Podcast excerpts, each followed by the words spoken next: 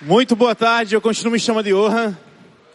Oi pessoal, muito feliz de estar com vocês nessa tarde e noite de celebração do Natal, né? Nós tivemos uma cantata aqui muito preciosa já e a expectativa é que esse tempo de meditação da palavra possa falar também ao seu coração.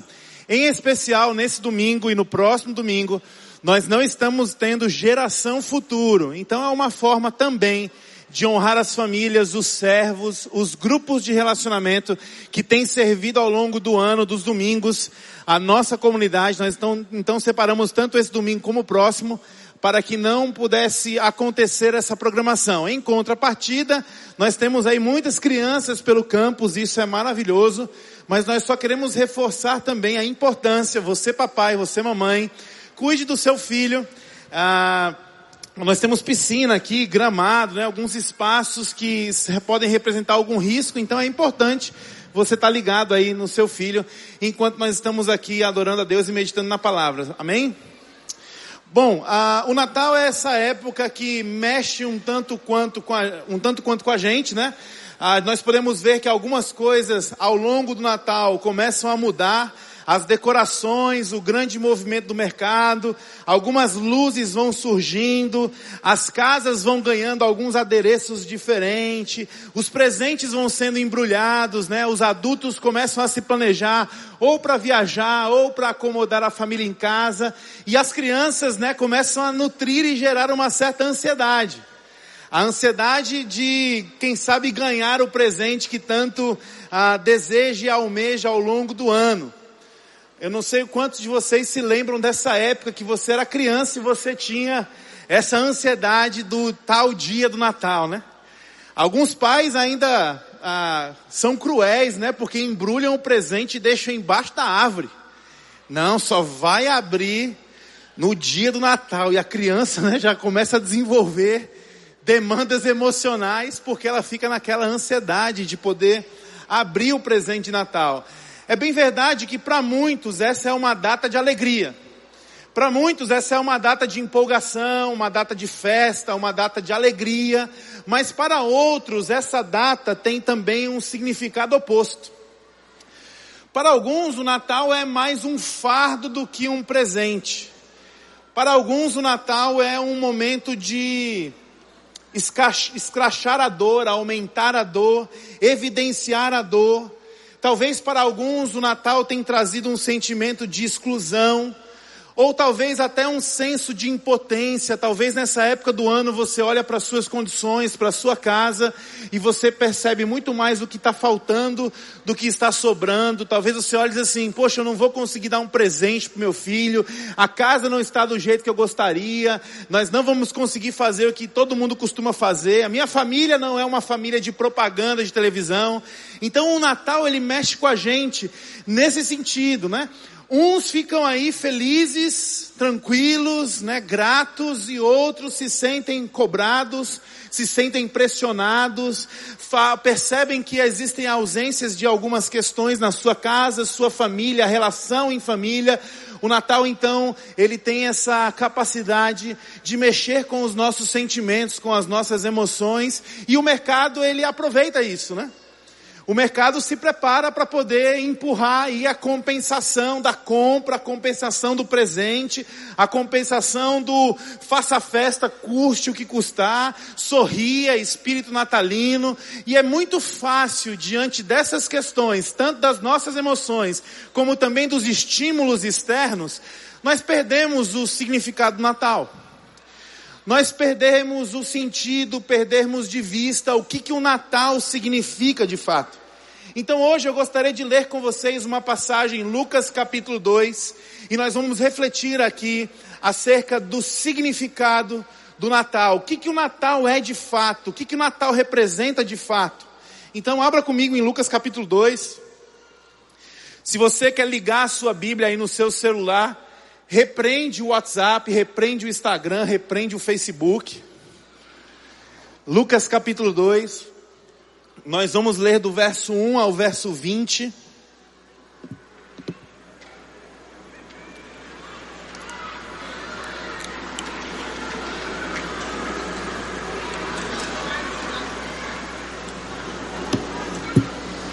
E a Bíblia então diz assim: Naqueles dias, César Augusto publicou um decreto ordenando o recenseamento de todo o Império Romano. Este foi o primeiro recenseamento feito quando Quirino era governador da Síria. E todos iam para a sua cidade natal a fim de alistar-se. Assim, José também foi da cidade de Nazaré, da Galileia, para a Judéia, para Belém, cidade de Davi, porque pertencia à casa e à linhagem de Davi ele foi alistar-se com Maria, que lhe estava prometida em casamento e esperava um filho. Enquanto, enquanto estavam lá, chegou o tempo de nascer o bebê e ela deu à luz ao seu primogênito. Envolveu-o em panos e colocou numa manjedoura, porque não havia lugar para eles na hospedaria. Havia pastores que estavam nos campos próximos e durante a noite tomavam conta dos seus rebanhos. E aconteceu que um anjo do Senhor apareceu-lhes e a glória do Senhor resplandeceu ao redor deles. E ficaram aterrorizados. Mas o anjo lhes disse: Não tenham medo. Estou lhes trazendo boas novas de grande alegria que são para todo o povo. Hoje, na cidade de Davi, lhes nasceu o Salvador, que é Cristo Senhor. Isto lhes servirá de sinal. Encontrarão o bebê envolto em panos e deitado numa manjedoura. De repente, uma grande multidão do exército celestial apareceu com o um anjo, louvando a Deus e dizendo: Glória a Deus nas alturas e a paz na terra aos homens aos quais ele concede o seu favor. Quando os anjos os deixaram e foram para o céu, os pastores disseram uns aos outros: Vamos a Belém e vejamos isso que aconteceu e que o Senhor nos deu a conhecer. Então correram para lá e encontraram Maria e José e o bebê deitado na manjedoura. Depois de o verem, contaram a todos o que lhes fora dito a respeito daquele menino. E todos os que ouviram o que os pastores diziam ficaram admirados. Maria, porém, guardava todas essas coisas sobre elas e sobre elas refletia em seu coração. Os pastores voltaram glorificando e louvando a Deus por tudo que tinham visto e ouvido, como lhes fora dito. Vamos orar? Senhor Jesus, louvado seja o seu nome, Senhor. Obrigado por essa igreja, obrigado por essa comunidade, obrigado porque nós temos um lugar para que possamos nos encontrar uns com os outros e também contigo. A minha oração no tocante a esse momento de reflexão é que algo novo aconteça em nós, Senhor Prepara nossa mente, o nosso coração, a despeito das nossas condições, das nossas preocupações, das nossas angústias, Senhor, que a tua palavra encontre um lugar muito especial na vida de cada um que está aqui hoje. Nós oramos assim no nome santo de Jesus. Amém? Amém, pessoal? Parece que amanhã é segunda-feira, não estou entendendo. No início do relato de Lucas, tudo parece muito normal. Quando nós olhamos para a palavra de Deus, até então, tudo está funcionando de forma natural e normal. Os pastores estão nos campos trabalhando, uma mulher está grávida e começa a entrar em trabalho de parto, mas de repente algo diferente começa a acontecer naquela noite. Um anjo aparece para os pastores anunciando o nascimento do Salvador. Os anjos então dizem: Hoje na cidade de Davi lhes nasceu o Salvador que é Cristo Senhor. Esses 20 versículos que nós lemos em Lucas capítulo 2, ele é resumido em João em um somente, em um só versículo. João capítulo 1 verso 14 diz isso. Aquele que era a palavra tornou-se carne e viveu entre nós, e nós vemos, vimos a sua glória, glória como do unigênito do Pai, cheio de graça e de verdade. O fato é, Natal é a data que representa, porque nós não temos essa clareza, essa precisão, ah, Jesus possivelmente, certamente não nasceu no dia 24 de dezembro, mas Natal é essa data que nós podemos ter como um memorial de que o Deus da história, ele entra na história. Deus se torna carne, nasceu como um de nós. E a grande pergunta: haveria maior maneira de demonstrar desejo de vínculo? Haveria maior maneira de demonstrar desejo de relação, desejo de intimidade do que essa, nascer como um ser humano? Entrar na humanidade não mais como um arbusto pegando fogo, Deus não entra mais na humanidade como uma coluna de fogo, Deus não entra na humanidade ou não faz contato com a humanidade através de uma fumaça num ambiente, Deus está decidindo entrar na história, na forma de um homem, na forma humana. Então, deixa eu lhe dizer uma coisa: Natal não é um, sobre um sentimento. Natal não é sobre uma agenda, Natal é sobre a pessoa de Jesus. É um marco que representa o Deus da história entrando na história. E aqui me permita já lhe dizer, por que que esse Deus da história, ele entra na história? Por que que ele se faz de um recém-nascido para entrar nessa história? Porque o objetivo de Jesus, o anseio de Jesus, o desejo de Jesus, ao entrar na história da humanidade, foi também entrar na minha história e na sua história. O Natal então representa isso. E diante de um Deus que quer entrar na sua e na minha história, o que será que isso te causa? Quais são as reações que você tem? O que, que você sente ao ouvir essa história de um Deus que se fez ser humano e decidiu entrar na terra para entrar na sua vida? Quando eu era solteiro, eu tinha uma dinâmica de vida bem interessante, que era a seguinte, eu encontrava alguns amigos e o pessoal dizia assim, Ei, cara, deixa eu ir lá na tua casa. Eu falava, bora na hora. Quando? Eu dizia, ah, vamos agora. Depois que eu casei, eu aprendi que a coisa é diferente. As mulheres são uma benção, elas trazem juízo para a cabeça do homem, né? Não, você não pode fazer isso. Por quê? Porque a mulher ela tem essa sensibilidade que ela gosta de arrumar a casa, ela gosta de preparar as coisas, ela gosta de receber bem as pessoas. Então não vai funcionar para uma mulher você dizer, ah, vamos lá em casa agora de surpresa, você vai arrumar uma confusão. Talvez, se a sua mulher for parecida com a minha, você pode arrumar um problema. Por que, que eu estou fazendo alusão a isso? Porque talvez quando você escuta a verdade de que Deus quer entrar na sua história, você pensa assim: não, não, não, agora não. Jesus, não dá para ser agora. Porque eu tenho algumas coisas para arrumar na minha casa. Porque eu tenho algumas coisas para arrumar na minha vida. Porque tem algumas coisas que estão uma desordem, está dando vergonha. E nós achamos que Deus é como se fosse aquela visita inconveniente. Sabe o que é uma visita inconveniente? Aprenda o que é uma visita inconveniente para você não fazer isso quando você for na casa de alguém. A visita inconveniente, quando ela entra na sua casa, ela olha para o teto e já olha para o chão. Para saber se está bem cuidada a casa. Já olha para a pia. Ela não vai para te visitar, ela vai para te avaliar. Isso é uma inconveniência. Jesus não quer entrar na sua vida para te avaliar. Aliás, ele já sabe que a nossa vida não está muito bem. Ele já sabe que existem algumas coisas bagunçadas que carecem de ordem. Ele já sabe. E é por isso que ele deseja entrar na minha e na sua vida. Ele entra na humanidade completamente recluso do seu poder. Olha como começa o evangelho, olha como é que começa as boas novas, olha como é que começa essas notícias de grande alegria um Deus entrando na história, abrindo mão do seu poder. O que pode fazer um recém-nascido? Nada. Dá muito trabalho. Aqui Deus está renunciando o seu poder, conforme Filipenses 2 diz, que ele abriu mão da sua glória, ele foi se esvaziando, Paulo descreve isso muito bem, e Cristo, mesmo se tornando alguém extremamente vulnerável, extremamente desprovido de poder. Sabe o que estava acontecendo naquela época? Herodes, um tirano, estava com medo da, da profecia messiânica.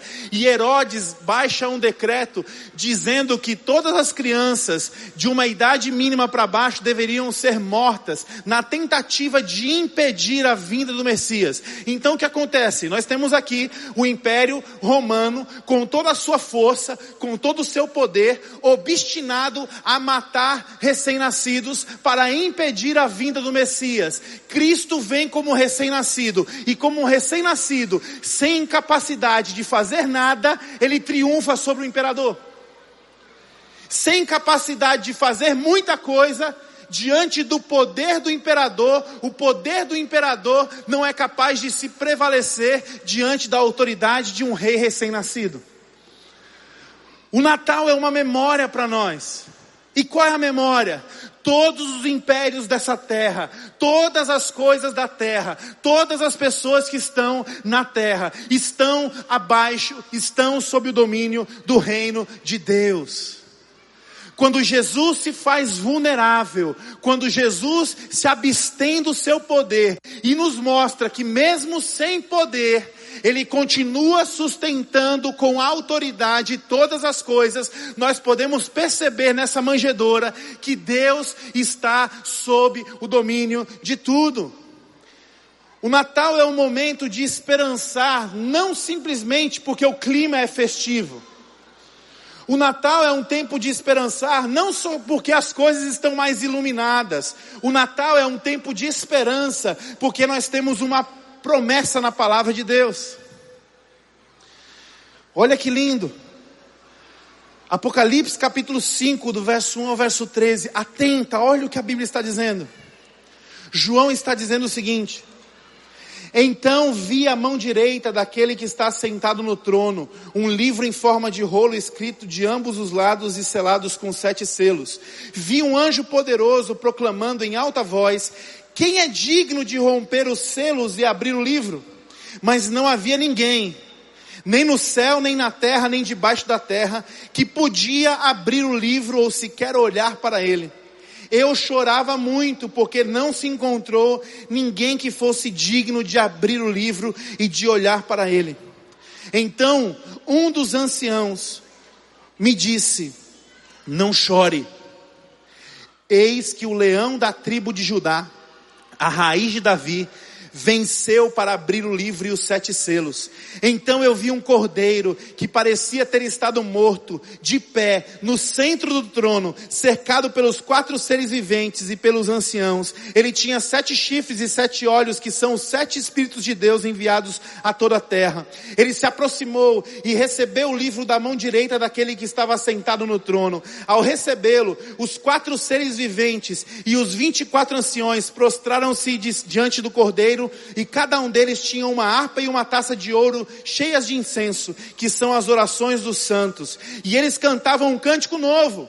Tu és digno de receber o livro e de abrir os seus selos, pois, for, pois foste morto, e com o teu sangue compraste para Deus homens de toda tribo, língua e nação. Tu os constituíste reino e sacerdotes para o nosso Deus, e eles reinarão sobre a terra. Então olhei e ouvi a voz de muitos anjos, milhares de milhares e milhões de milhões, e eles rodeavam o trono, bem como os seres viventes e os anciãos, e cantavam em alta voz: Digno é o cordeiro que foi morto de receber o poder, riqueza, sabedoria, força, honra, glória e louvor. Depois ouvi todas as criaturas existentes no céu, na terra e debaixo da terra e no mar, e tudo que neles há, que diziam: aquele que está sentado no trono e ao Cordeiro sejam o louvor, a honra, a glória e o poder para todos sempre. Amém. Olha o que a Bíblia está dizendo, meus irmãos. Natal é tempo de se esperançar, porque as promessas da palavra de Deus, elas se cumpriram no passado, elas se cumprem no presente e elas se cumprirão no futuro. A multidão de anjos está lá, preparada, aleluia. Cristo então entra na história para nos esperançar sobre as promessas de Deus. E aqui, deixe-me fazer um preâmbulo: abster-se do poder acaba sendo um caminho. Aqui não é somente uma postura do Cristo, mas também é um caminho que Cristo está abrindo para que por meio desse caminho nós podemos ter com Ele um encontro. Ou seja, se você tem um desejo genuíno de se encontrar com esse Jesus, existe um caminho trilhado por Ele, e o caminho aberto foi abstenha-se da tua própria força. Abstenha-se do poder abstenha-se do orgulho. Não é curioso você lê Lucas capítulo 1 e você percebe Maria em Lucas capítulo 1, quando ela recebe a notícia que conceberia o Messias, Maria entoa um novo cântico ao Senhor. E o que ela diz é o seguinte: atentou ao Senhor para a humildade da sua serva. Percebe? O caminho que Cristo entra na história é um caminho de abstenção de poder, porque em certos sentidos, aqueles que encontram o Cristo precisam também percorrer o mesmo caminho. Maria fala acerca da humildade. Tiago 4:6 fala sobre isso, porque Deus ele rejeita os orgulhosos, mas ele se aproxima dos humildes. 1 Pedro 5:6 nos lembra: humilhem-se debaixo da poderosa mão de Deus, e ele vos exaltará no tempo correto. Todo o ambiente da manjedoura contribuía para acolher os inadequados. Todo o ambiente da manjedoura contribuía para acolher os refugiados. E lembra do diálogo de Jesus com Nicodemos? Nicodemos, um religioso, mestre da lei, o que eu faço? Como é que eu consigo ganhar a vida eterna? Como é que eu consigo ah, ter favor diante de Deus? Jesus olha para ele e diz assim: você precisa nascer de novo. O que, que Jesus está dizendo para ele? Em, em parte, Jesus está ensinando: você quer ter parte comigo? Pois você precisa abrir, aprender a se abster do poder que você pensa que tem. Você precisa aprender a abster-se da força que você pensa que tem. Você precisa aprender a se abster de ser o Deus que você acha que você é. E aqui a abstenção do poder não é um convite para você ser uma pessoa que vive comiseração. Não é um convite para você simplesmente assumir uma postura e uma condição de fracasso. Aqui o convite da abstenção não é um convite para você poder se conformar com a sua incapacidade e simplesmente ficar numa, num atoleiro de autopiedade. Não, não, não, não. Quando Jesus nos dá o exemplo da abstenção do poder, ele abre um caminho, e esse caminho é o arrependimento. E arrepender-se não é somente você olhar para os seus pecados. Arrependimento não é somente você olhar para as suas mazelas e cair diante dos seus pecados. Arrependimento também é você quando cai diante dos seus pecados, das suas mazelas, você reconhecer a graça de Deus para você levantar e reconhecer que Deus te fez livre para você trilhar aquilo que ele tem para você. Então, arrependimento, sim, você cai diante da sua condição pecaminosa, mas pela graça de Deus, você se levanta. E se levanta para buscar o que Deus tem separado para você. Talvez algumas coisas morreram por aí. Talvez 2019 foi um ano de luto para você. Talvez você perdeu sua carreira, talvez você está perdendo sua família, talvez você está perdendo a vontade de viver, talvez você perdeu perspectiva de futuro. E esse Jesus entrou na história, porque assim como ele nasceu, ele nasceu, ele está oportunizando tanto a pessoas, como sonhos, como planos, a renascerem também. E aí é aquela coisa, meu amigo, se for de Deus, se for da vontade de Deus, ainda que morra, Deus traz de novo a vida. E se não for da vontade do Senhor, aquilo que morre vai ficar ali, mas Deus tem algo novo para nós. Por isso que o arrependimento é uma dádiva, que horas nos põe para baixo, mas também nos põe de pé. Cristo está entrando na história para fazer um novo nascimento na nossa própria história. Os anjos disseram: Não tenham medo, estou lhes trazendo boas novas de grande alegria, que são para todo o povo. Os homens do campo, a princípio, se amedrontaram com o que estava acontecendo. A palavra boa nova, ela significa evangelho. E talvez até aqui na sua história e na sua vida, saber de um Deus que quer entrar na sua vida, saber de um Deus que quer sim mostrar as suas mazelas, os seus pecados, para que você possa trilhar o caminho do arrependimento, seja uma coisa que você olha e diz assim: não, isso não é para mim. Eu não posso permitir que esse Deus entre na minha história. Porque se esse Deus entrar na minha história, ele vai acabar com a minha alegria porque ah, esse Deus entrando na minha história, na minha vida, vai acabar a felicidade. Porque esse Deus que quer entrar na minha história, ele está querendo entrar para me controlar. A religião, ela nos propicia esse entendimento confuso. A religião nos propõe de que Deus e felicidade andam em caminhos opostos. Não é à toa que quando você é criança e você dá muito trabalho, sabe o que seu pai diz para você? Menino, Deus cas Deus castiga. Então, porque Deus castiga, eu não quero ter muita relação com esse Deus. Porque Deus castiga, eu quero manter uma distância aqui de segurança, para que Ele não venha interferir na minha felicidade. Deixa eu lhe dizer uma coisa: Jesus entra na história para nos ensinar que alegria e evangelho não são opostos. Na verdade, alegria e evangelho são coisas inseparáveis. É por isso que ele entra na história. Ele não entra para controle, ele entra para liberdade. Por quê? Porque muitos de nós estamos vivendo uma pseudo felicidade porque quando na verdade nós estamos algemados em vícios, em maus hábitos, em práticas ruins, e nós achamos que essa escravidão se chama felicidade. Quando Cristo entra na minha e na sua vida, ele vem para nos oferecer a verdadeira liberdade. E aí de fato nós teremos a alegria. Deus não quer tirar da sua vida aquilo que te faz feliz. Deus quer tirar da sua vida aquilo que te destrói. E de quando em quando ele tem usado pessoas para poder te dizer em amor, que se importam com você, te dando alguns recados do céu, dizendo: não vai por aí, não faz isso, toma outro caminho, para, pede ajuda. E muitas vezes na nossa arrogância, no nosso orgulho, nós dizemos, mas eu quero ser feliz. E não entendemos que essa teimosia e rebeldia de coração nos faz marchar para a destruição. É por isso que Provérbios diz: há caminhos que para o homem parecem ser direito, mas que no fim são caminhos que conduzem à morte. Jesus não veio para nos enquadrar, ele veio para nos dar a liberdade. Sabe aquele sentimento que você tem quando nasce um recém-nascido na sua casa? Ei, mamãe, quando você pegou o seu filho a primeira vez no colo. Ei, papai, lembra aí. Lembra aí você levando ele para casa. Lembra a família reunida para ver o menino. Quais são os sentimentos que vocês experimentaram nesse momento do recém-nascido chegando em casa? Pois o Evangelho vem para a nossa vida para causar exatamente isso.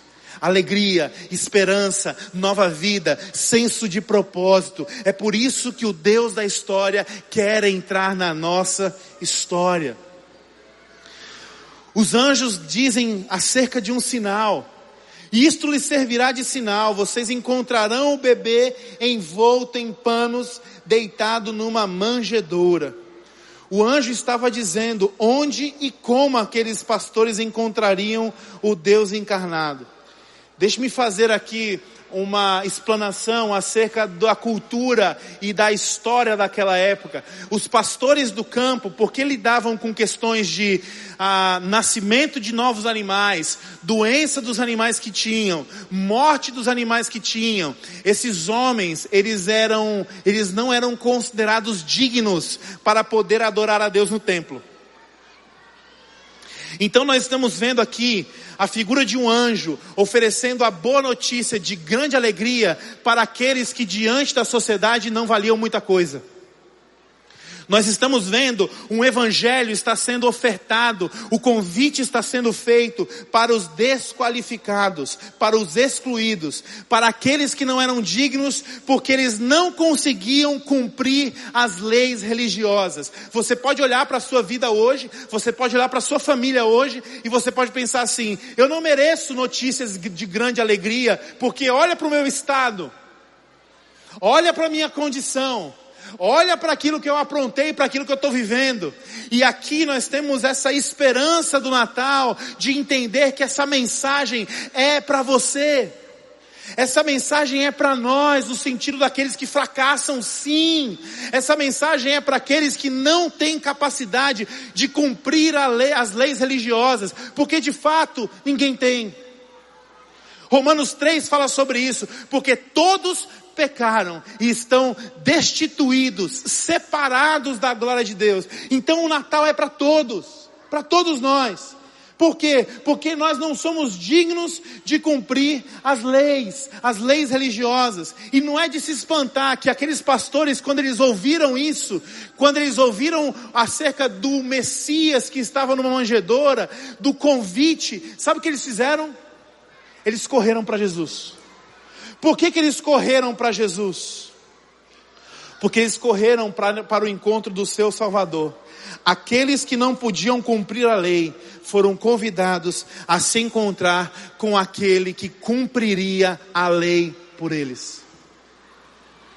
Aqueles homens correram para a manjedoura, porque eles iriam encontrar com esse menino que cumpriria a lei no nosso lugar. O bebê estava numa manjedoura, gente.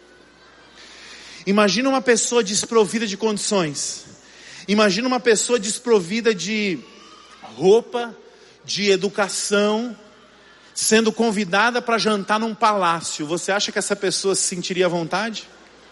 Talvez ela nem iria. Como já aconteceu, eu tive já a oportunidade e o privilégio de ajudar algumas pessoas. E ao levar as pessoas num supermercado, a pessoa ficava olhando na porta do supermercado assim: eu posso entrar aí? Porque não se sentiam dignas de entrar nem no supermercado. Aqueles homens simples e letrados do campo não se sentiriam nem um pouco à vontade num palácio, nem um pouco à vontade numa mansão, mas na manjedoura, aqueles homens se sentiram em casa. Aqueles homens se sentiram à vontade. Quando Cristo entra na nossa história, não é para o nosso constrangimento. Quando Cristo entra na nossa história, não é para o nosso controle. Quando Cristo entra na nossa história, Ele entra para que eu e você possamos olhar para Ele, olhar para o Seu amor, olhar para a Sua graça e entender que o Seu intento, no fim, é que nós possamos nos sentir em casa com Ele. Não precisa enfeitar, não precisa mentir, não precisa fantasiar, não precisa de sorriso amarelo. Não, não, não. Ele escolhe a manjedoura como esse ambiente onde todos podem se sentir parte, onde todos podem se sentir em casa. E a manjedoura aqui, ela acaba sendo uma pintura para o Evangelho. Sabe por quê? Porque quando Cristo nasce numa manjedoura, essa pintura da manjedoura, ela não revela somente a condição de um Deus que se abstém do seu poder, ela também revela a nossa real condição. Quem era para nascer como um animal, quem era para nascer como um bicho, éramos nós. Assim como a cruz é uma pintura do Evangelho, a cruz não era para Cristo, Cristo não deveria ter morrido como um criminoso, mas sim nós. Então, quando nós olhamos para o Natal e vemos essa pintura da manjedora, nós estamos diante de um Deus que está assumindo todas as piores condições para que eu e você, através do seu sacrifício, tivéssemos oportunidades de uma melhor condição, e isso é de graça. Essa é a pintura do Evangelho. O cenário revela que Deus nasceu como um homem, veio ao nosso encontro e se colocou no nosso caminho de forma acessível. E isso é para todo o povo.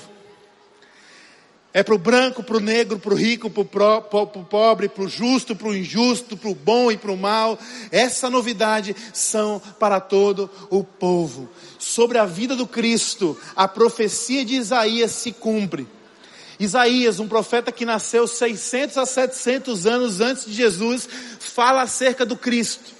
E olha o que ele diz em Isaías 7,14: Portanto, o mesmo Senhor vos dará um sinal. Eis que a virgem conceberá e dará à luz um filho, e chamará o seu nome Emanuel. Isso aí foi escrito 600, 700 anos antes do nascimento de Jesus. Nosso Cristo não nasceu somente de uma virgem, ele foi, ele foi Deus conosco. O menino, ele sai da manjedoura. Essa semana passada eu estive no Gonzaguinha de Messejana levando uma palavra aos médicos e aos colaboradores, e ali toda hora passa uma mãezinha com um recém-nascido. E ali tinha um presépio, o menino Jesus num presépio, né? É interessante como nós temos um memorial de que parece assim, né? Que Deus e, e, e nada é irrelevante. Porque o nosso memorial é um menino na manjedoura, um recém-nascido, não vai fazer muita coisa. E você vai por aí para as repartições públicas, o que tem na parede é um Cristo pendurado na cruz, morreu, né? O que, que um morto e um recém-nascido pode fazer? Não pode fazer muita coisa. E parece que a gente deixa essas datas para lembrar disso, né? E eu estava dizendo para essas mamães e para esses médicos e colaboradores, dizendo assim: você quer saber o que, que vai, o que, que Natal é? Você quer experimentar o verdadeiro Natal? Você quer saber o significado do verdadeiro Natal? Pois leve esse recém-nascido para sua casa. Porque uma mulher, quando ela entra em trabalho de parto, ela sai com uma criança no colo e ela leva essa criança para casa, a vida dela muda. Cristo entra na nossa vida, esse menino na manjedoura, quando você leva ele para sua casa, para sua vida, a sua vida muda. Esse menino cresceu, ele saiu da manjedoura e ele continuou sendo boas novas de alegria para todo o povo. Ele continuou sendo aquele que quebrava o isolamento, ele continuou sendo aquele que tocava os intocáveis, ele continuou sendo aquele que incluía os excluídos, ele continuou sendo Deus conosco. E o Evangelho fala sobre isso. Fala de um Deus que é Deus conosco, do casamento das bodas de Canaã a um velório de um jovem de Naim. Ele é Deus conosco, de um endemoniado de Gadara até o religioso Nicodemos. Ele é Deus conosco, da pobre viúva ao rico Zaqueu. Ele é Deus conosco, da ativista Marta e da devota Maria. Ele é Deus conosco, do cego Bartimeu e do influente Jairo. E ele continua sendo Deus conosco. O Natal, então, é essa mudança de percepção sobre as coisas da vida e as coisas do divino. E aqui eu queria concluir com vocês pensando no seguinte: por que, que quando Deus entra na história ele se abstém do seu poder? Porque a nossa relação com Deus, ela não é baseada naquilo que Deus pode fazer. Eu e você temos a tendência muitas vezes de pensar assim, não, eu vou, eu vou ganhar uns pontos aí com Todo Poderoso. Eu vou me comportar esse ano. Eu vou fazer tudo certinho esse ano. Aí você começa o ano fazendo tudo certinho, tudo no cronograma, tudo bonitinho. Aí você começa a olhar e dizendo assim: bom, eu estou tão comportado que eu acho que quando chegar o final do ano eu vou ganhar alguma coisa. Esse é o Papai Noel, viu? Não é Deus, não. Você está se confundindo. O Deus que se revela a nós na manjedoura, nos traz para um patamar de relação que não tem a ver com manifestação de poder. Porque quando você se relaciona só por conta da manifestação de poder, esse relacionamento está sendo alimentado não pelo amor, ele está sendo alimentado pelo interesse. Então eu vou me relacionar porque eu tenho, no fundo, no fundo, eu tenho meus interesses. Quando Deus entra na história, se abstendo do poder, ele está nos ensinando que Ele quer entrar na nossa história, porque muito mais poderosa do que a manifestação do poder, muito mais do que necessária, do que manifestação do poder, nós precisamos da consciência da presença de Deus. Deus entra na história se abstendo do poder para nos ensinar que a consciência da presença é o que nos sustenta a todo tempo. Presta atenção nisso. Quando você está num vale, quando eu e você estivermos nos vales da vida, nós não precisamos da manifestação de poder, nós precisamos da consciência da presença de Deus para atravessar esse vale quando nós estamos lidando com os dilemas, com as lutas, com as nossas dores, nós não precisamos de manifestação de poder, o que nós precisamos é consciência da presença de Deus. É por isso que o apóstolo Pedro, lá na frente, quando a sua fé amadurece, sabe o que ele diz para Jesus? Para onde é que eu vou se só tu tens as palavras de vida eterna. Então, Natal é a oportunidade de nós podermos perceber que Deus entra na nossa história, não somente para nos oferecer o seu poder, mas Deus está entrando na nossa história para nos oferecer a sua presença. E isso basta. Isso basta. É por isso que Natal então não é 25 de dezembro. Se Natal não é manifestação de poder, mas é consciência da presença, Natal é todo dia. É por isso que a mesa não é sagrada quando tem um chester em cima. A mesa se torna sagrada com uma tapioca e com café. Por quê? Porque todo dia é sagrado. É por isso que não dá para ter preferências. Quem senta na mesa, qual é a roupa da mesa, porque todo mundo diante de Deus deve ser tratado como sagrado, porque toda roupa diante do Senhor é sagrada. Por quê? Porque nós estamos tendo consciência da presença de Deus. E Deus não é mais esquisito para a gente, Deus não é mais um estranho para nós. O Natal é essa oportunidade de nós percebermos que Deus é o nosso maior presente. Cristo foi a oferta dele para nós. Aleluia. Ele continua sendo o nosso Deus conosco. Eu queria te convidar para que nesse momento você pudesse, numa atitude de devoção a Deus, tirar o teu coração daquilo que muda. Ah, eu eu não estou me sentindo bem para esse Natal, esse ano foi muito difícil. Ai, algumas pessoas me magoaram. Sabe o que você está fazendo, amado? Você está colocando o seu coração em coisas mutáveis. O Natal é a esperança, é a oportunidade que Deus está nos dando de colocar o nosso coração e a nossa vida nas mãos daquele que nunca mudou. Independente de como você está se sentindo hoje, você pode celebrar e você pode se apegar à verdade imutável de que Deus entrou na história. E é disso que você precisa. Nada mais, nada menos do que a consciência da presença do Senhor disponível para você. E quando você entende que isso é o teu maior tesouro, a alegria é uma consequência. A vida é uma consequência. Os amigos são uma consequência. Aquilo que dá certo é uma consequência, e aquilo que dá errado também é uma consequência. Mas a nossa vida não está mais na mão ou no patamar daquilo que é mutável. Nós estamos dependendo dele e ele não muda. Aleluia. Fecha os teus olhos, curva a tua cabeça. Vamos orar nesse instante.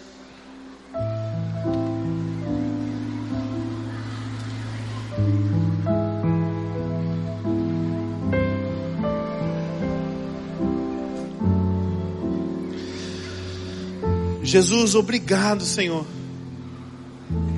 Obrigado porque o Senhor entrou na nossa história. Obrigado porque diante de um mundo caótico, o Senhor, como um recém-nascido, nos emitiu uma mensagem que o mundo está sob a tua autoridade. Principados e potestades, reinos dessa terra, todos e todas se dobrarão ao nome de Jesus.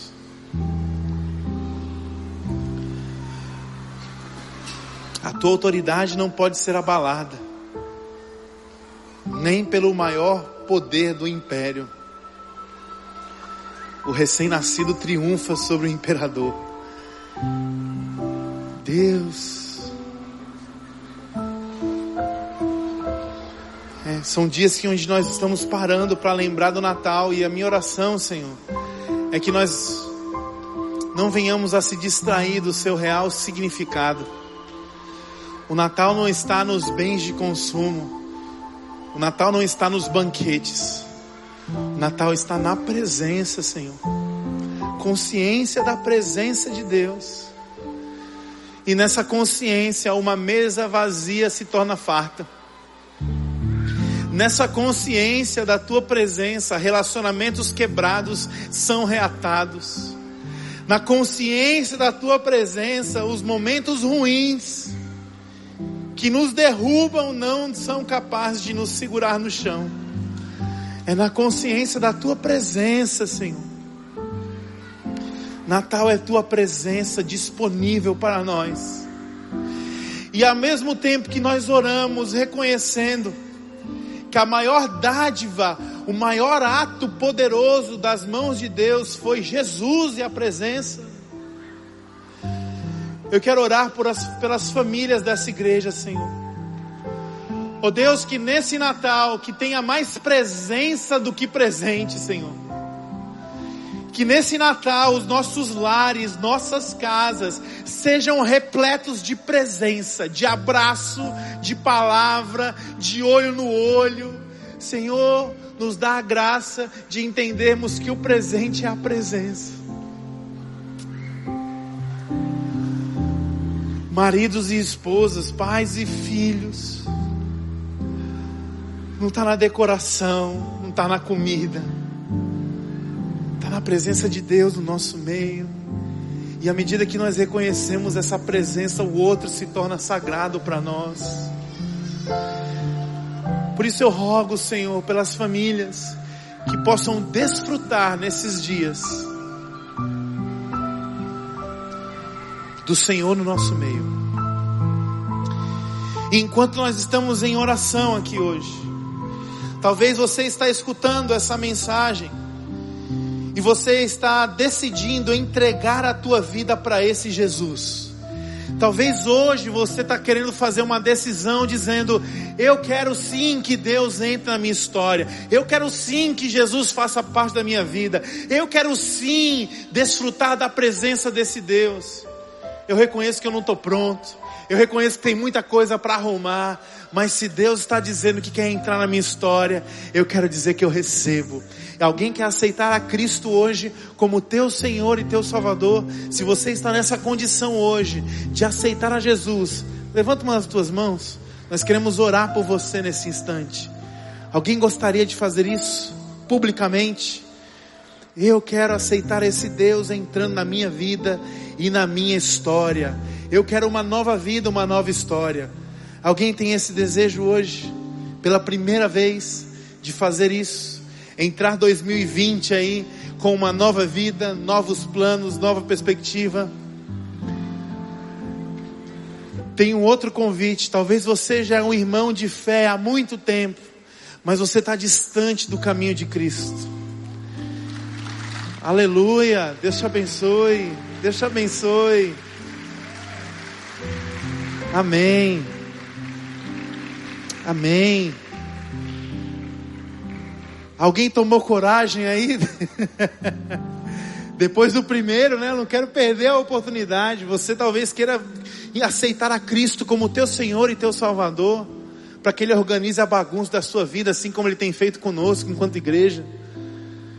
Mas se não, eu queria fazer um convite estendido aos irmãos. Talvez hoje você está distante da manjedoura. Talvez hoje você está caminhando na sua própria força. E você perdeu de vista que o convite do Cristo é que você se abstenha do poder para que ele possa ser o suficiente necessário na sua vida. Talvez como cristão você não tenha tratado o outro como alguém sagrado. Talvez teu coração endureceu. E hoje é um convite para você voltar para a manjedoura e reconsiderar. Apocalipse fala sobre isso. Olha, vocês abandonaram o primeiro amor. Olha da onde vocês caíram. Se arrependam e voltem a praticar as primeiras coisas. Então talvez é um dia de retorno para a tua vida. Se Deus está falando especificamente com você sobre isso hoje, nós também queríamos orar por ti. Alguém nessa condição hoje? Algum irmão aí? Deus te abençoe, meu irmão. Alguém, Deus abençoe. Deus abençoe. Vamos orar, Deus abençoe. Aleluia. Alguém mais nessa condição hoje? Vamos orar, vamos ficar de pé juntos. Vamos orar. Deus, obrigado por essa palavra, Senhor. Obrigado por esse lembrete.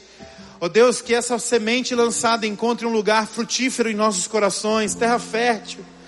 Eu rogo, Senhor, para que a tua palavra possa mudar-nos de dentro para fora.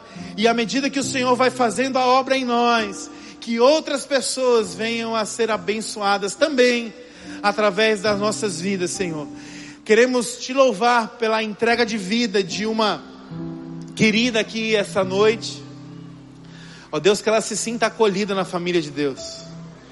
Que o Senhor possa sobre ela estender a tua graça e a tua misericórdia. Que as escritas de dívidas que estavam sobre ela Agora nós queremos te louvar porque o Senhor pagou isso na cruz do Calvário. Aleluia. Jesus, nós queremos também rogar enquanto igreja, sensibiliza o nosso coração não nos deixa distante da manjedoura, da simplicidade, da abstenção do poder, não nos deixa distantes da boa nova, da grande alegria, que é Deus querendo ser presente em nossas vidas. Enquanto igreja, nós queremos sair daqui levando essa mensagem para as nossas famílias, para os nossos vizinhos, para os nossos amigos, e que o Senhor possa nos usar com poder, manifestando a tua presença, Senhor. Oramos assim em nome de Jesus. Amém. Vamos adorar a Deus juntos.